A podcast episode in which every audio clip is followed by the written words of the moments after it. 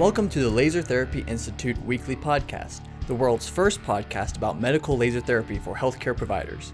Each week, we discuss the latest research, interviews with experts, and how laser therapy can enhance your practice.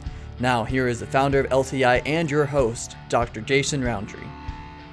Hey, welcome back to the Laser Therapy Institute Weekly Podcast. I am Doctor Jason Roundtree, and I'm your host again today, talking about shingles pain or post-herpetic neuralgia, so the pain that follows along after a shingles attack has resolved. If you work with the older population in particular, you probably had multiple patients that have had shingles before. It is very painful. Yes, there are antiviral medications that can help, but in many cases, patients are left with a chronic pain condition even after the active infection has subsided. And that's specifically what we're talking about today, is this termed post-herpetic neuralgia or post-shingles nerve pain. And I'm going to be referring back to a study that was published in Lasers in Medical Science in January of twenty twenty, so pretty new study. It's titled, Role of Low-Level Laser Therapy in Post-Herpetic Neuralgia, a Pilot Study. And this study was based in Pakistan, and it is not a placebo-controlled trial, which we really like to see these placebo-controlled, double or even triple-blinded studies done. But I found some really interesting tidbits in this study concerning the patient population they chose. But before I get into that, let's go ahead and talk real briefly about you know, the, the nuts and bolts of what exactly is happening with post-herpetic neuralgia. So in this study, they say post-herpetic neuralgia is a painful condition which affects nerve fibers. It's a complication of herpes zoster that affects about fifty percent of individuals over the age of fifty who develop shingles, meaning that fifty percent of your patients over fifty that have shingles will have ongoing pain afterward.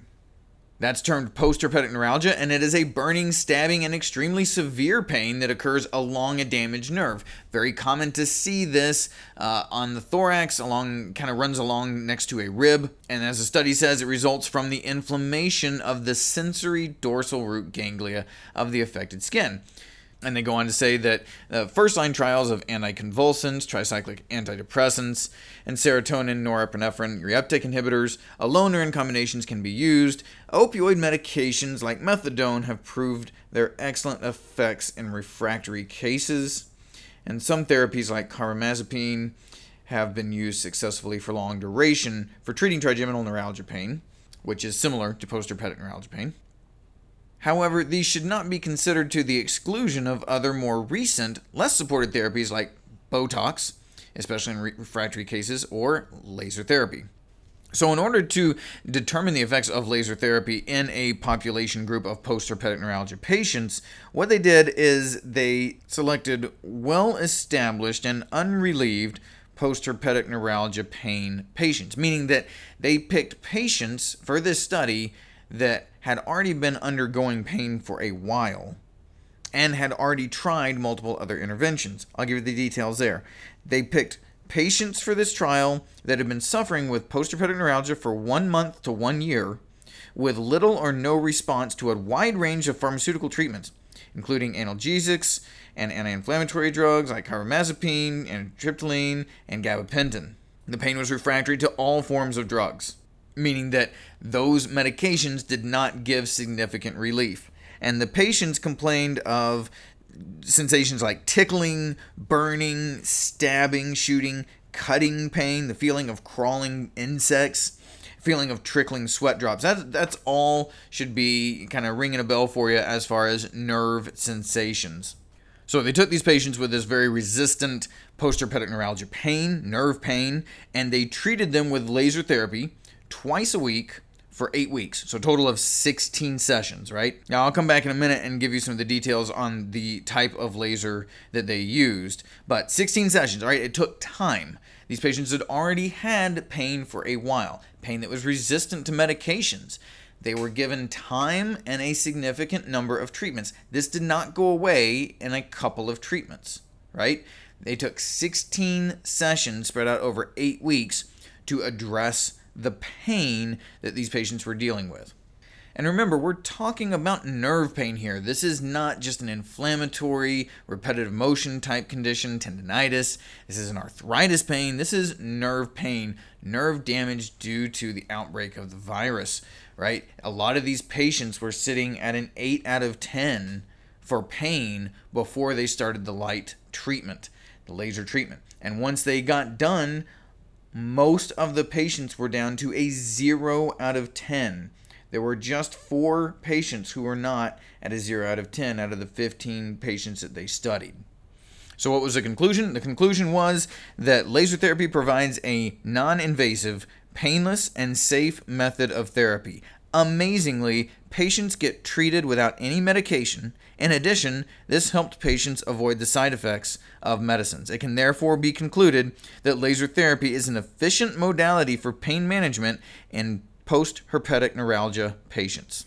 Now, yes, this is a non-placebo-controlled study, and this is a very small population of patients, only fifteen in this study.